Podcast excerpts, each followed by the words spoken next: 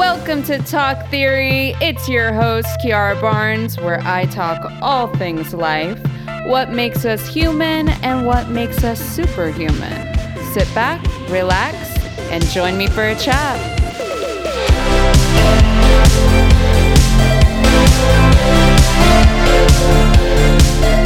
Hello, how are we? How is everyone doing? Welcome back to another episode of Talk Theory. I'm Kiara Barnes, your host. How's everyone doing? We are quickly approaching Christmas territory. I myself am still doing Christmas shopping. I, to be honest, I don't even think I've like properly started. I've just like thrown things into carts. Oh my gosh, it's been really busy. I um got back from visiting family and now I'm jumping back into some work and yeah, we just well, before we actually hit this little Christmas break that we'll have. Um so you know, things are kind of like speeding up. Um let me tell you guys something though. Kids are wild. All right. As some of you know, I um was out visiting family, like I said earlier, but I went to specifically go see my niece and nephew. They're so cute. But um, shout out to all the parents out there, especially when you start getting into like the territory of more than one. I don't even know how you guys do it. I am so tired, but it was like worth it. You know what I mean? Like every little bit of it but I'm just like, oh my gosh, okay, I'm really gonna need like a team of people. And um, major shout out to single parents out there too. Um, gosh, what what what a time! Again, loved every moment, you know, with my niece and nephew. But woo, you know, I was like drinking coffee and having chai lattes like very frequent, which only makes you more tired. And for me, I'm that's not um my frequent because I I am very caffeine sensitive. Um so you can imagine the vibes. Uh but anyhow, I would do it all again in a heartbeat cuz they are addictive. They I always compare them to like the Sour Patch Kids commercials if you remember back in like the late 90s, early 2000s where it'd be like a Sour Patch Kid and they would like cut someone's hair and then the next thing you know they're like giving the person a hug and they're like first they're sour then they're sweet that's kind of the vibe. Um yeah they're cute addictive and hilarious and crazy but i love them. So it was a good time. Overall it was a really really good time. Um now, like I said before, because I, I was I was doing a lot of um, you know, visiting with family because SAG-AFTRA voted yes on the contract, so that's a little update. Um, so we're gonna start getting back to work on a few things and projects, and uh, yeah, it's just like getting back into the swing of things. It's it's been pretty busy, um, and so really grateful just to be able to visit family when I can because when I'm working, I am like working, working, working and gone for months at a time. And you miss a lot of, you know, milestones and birthdays and sometimes holidays. So I'm taking advantage of this little sliver of uh, a slow down pace before we get into a more rush pace. Um, yeah. So anyway, let's get into today's topic. We are going to chat. Okay. We're going to chat on the idea of fairy tale love, kind of love stories you see in the movies and in the books. And what do I mean when I say fairy tale love? I'm, I'm talking about, you know, notebook vibes, Dear John vibes, Summer I Turned Pretty to all the boys. You get me? The kind where the cute guy is actually a nice guy, misunderstandings find some kind of resolve, the romance is flowing, the passion is there, the love interest fights for the relationship, the love interest expresses their feelings. It's just mm, chef's kiss. And you know, we also have our classic style fairy tales like Snow White or The Little Mermaid, which I mean, come on, if you haven't seen the newest live action Get on that ASAP, Prince Eric. Hi. it's so perfect. Perfect example of Prince Charming vibes and having that fairy tale kind of love. Now, if we're comparing these things to reality, obviously, okay, there's a lot lot different. There's a lot less singing, you know?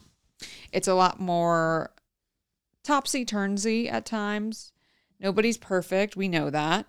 Um, people have their own insecurities and traumas and lived in experiences by the time they meet up with their um, significant other. But I think there still can be a balance between the two. I think there's a universal desire from all of us to feel some kind of love and to have a sense of magic in it and for it to feel good and give you butterflies.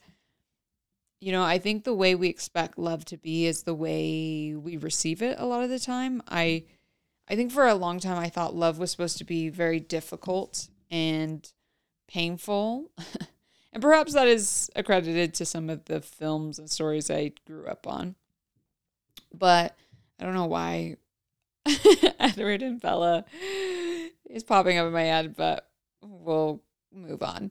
Um, but it was definitely you know, that kind of outlook that I had was unhealthy. And the relationships I found myself in, what I was more likely to put up with, um, it just wasn't all that great because I thought that's what love was, when in reality, it really wasn't, you know? And I'll also say your environment can have an impact on this as well, depending on if you grew up in a house with a single parent or perhaps with divorced parents, or maybe your parents just weren't very affectionate with one another, or maybe you did grow up in a house that way.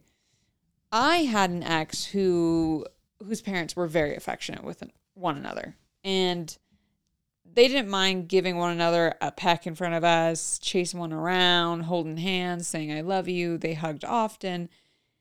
And I remember my first time seeing it, I was kind of like, okay. You know, it was a little bizarre and odd to me because I just didn't grow up with that kind of display of affection.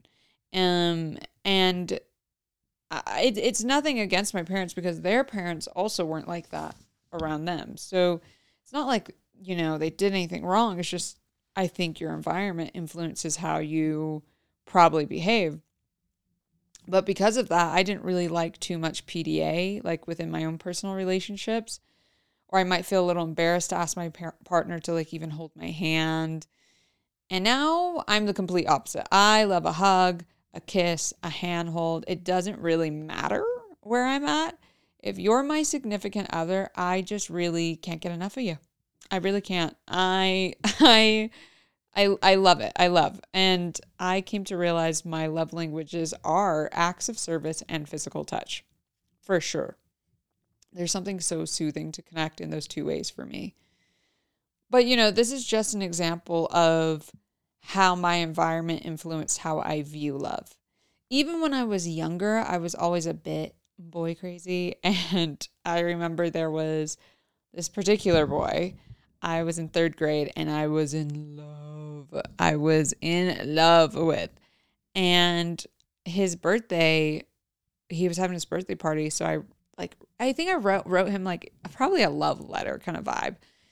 Um, something that I stated that I loved him. Third grade. Anyhow, my parents had found it and told me like I could not give it to him.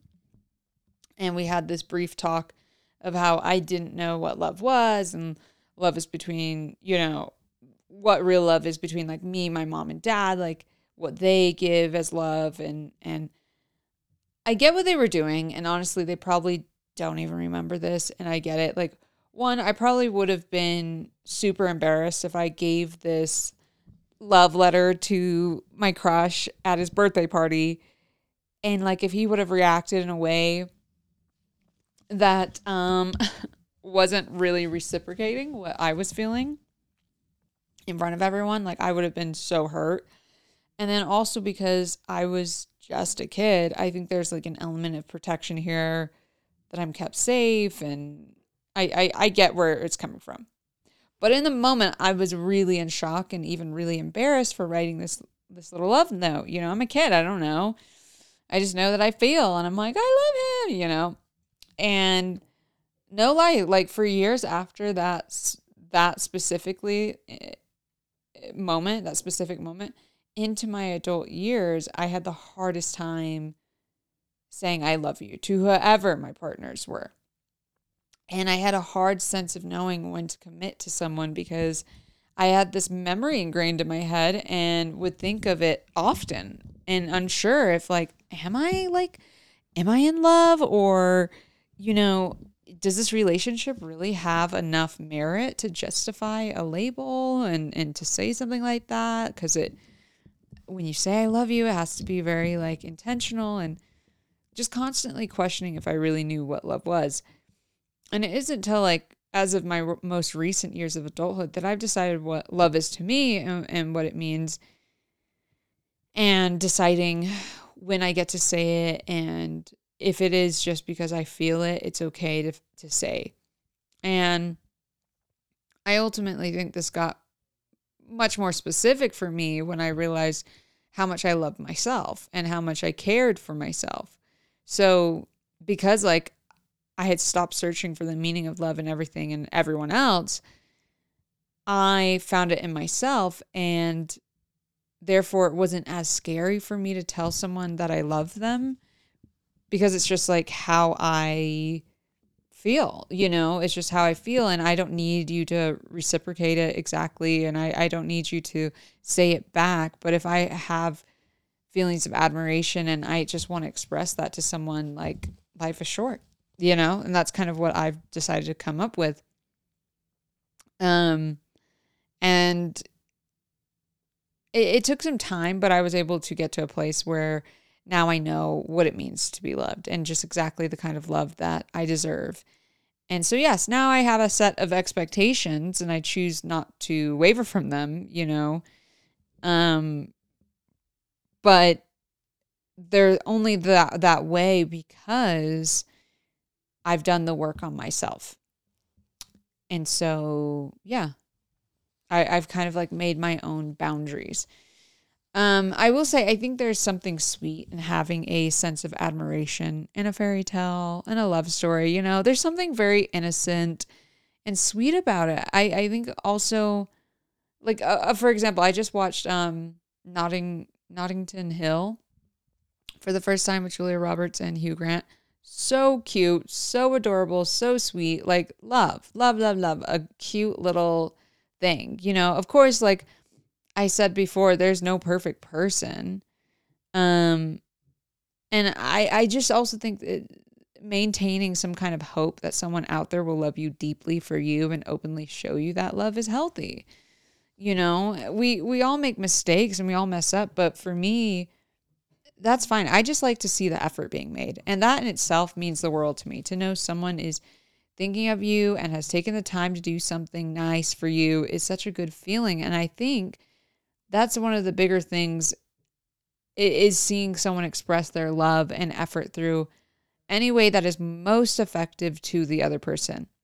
And all that really takes is paying attention to one another, listening, and also communicating it could be as simple as someone completing a task for you when you're too busy or overwhelmed to do it, or someone making something, or even just taking out the trash, asking how your day was. You know, the grand gestures are always nice, don't get me wrong, and very much appreciated. But on the nights where I am slammed with work and my significant other has made me food because I've been too busy to go get something, or when I needed something to be refilled, some, you know, whether it be like, oh crap, like I ran out of my makeup or a face product, I, I have literally cried because it, it's so easy to get overstimulated with multiple things and to know someone is looking out for you without asking means a lot. And that is the key, you know, without asking.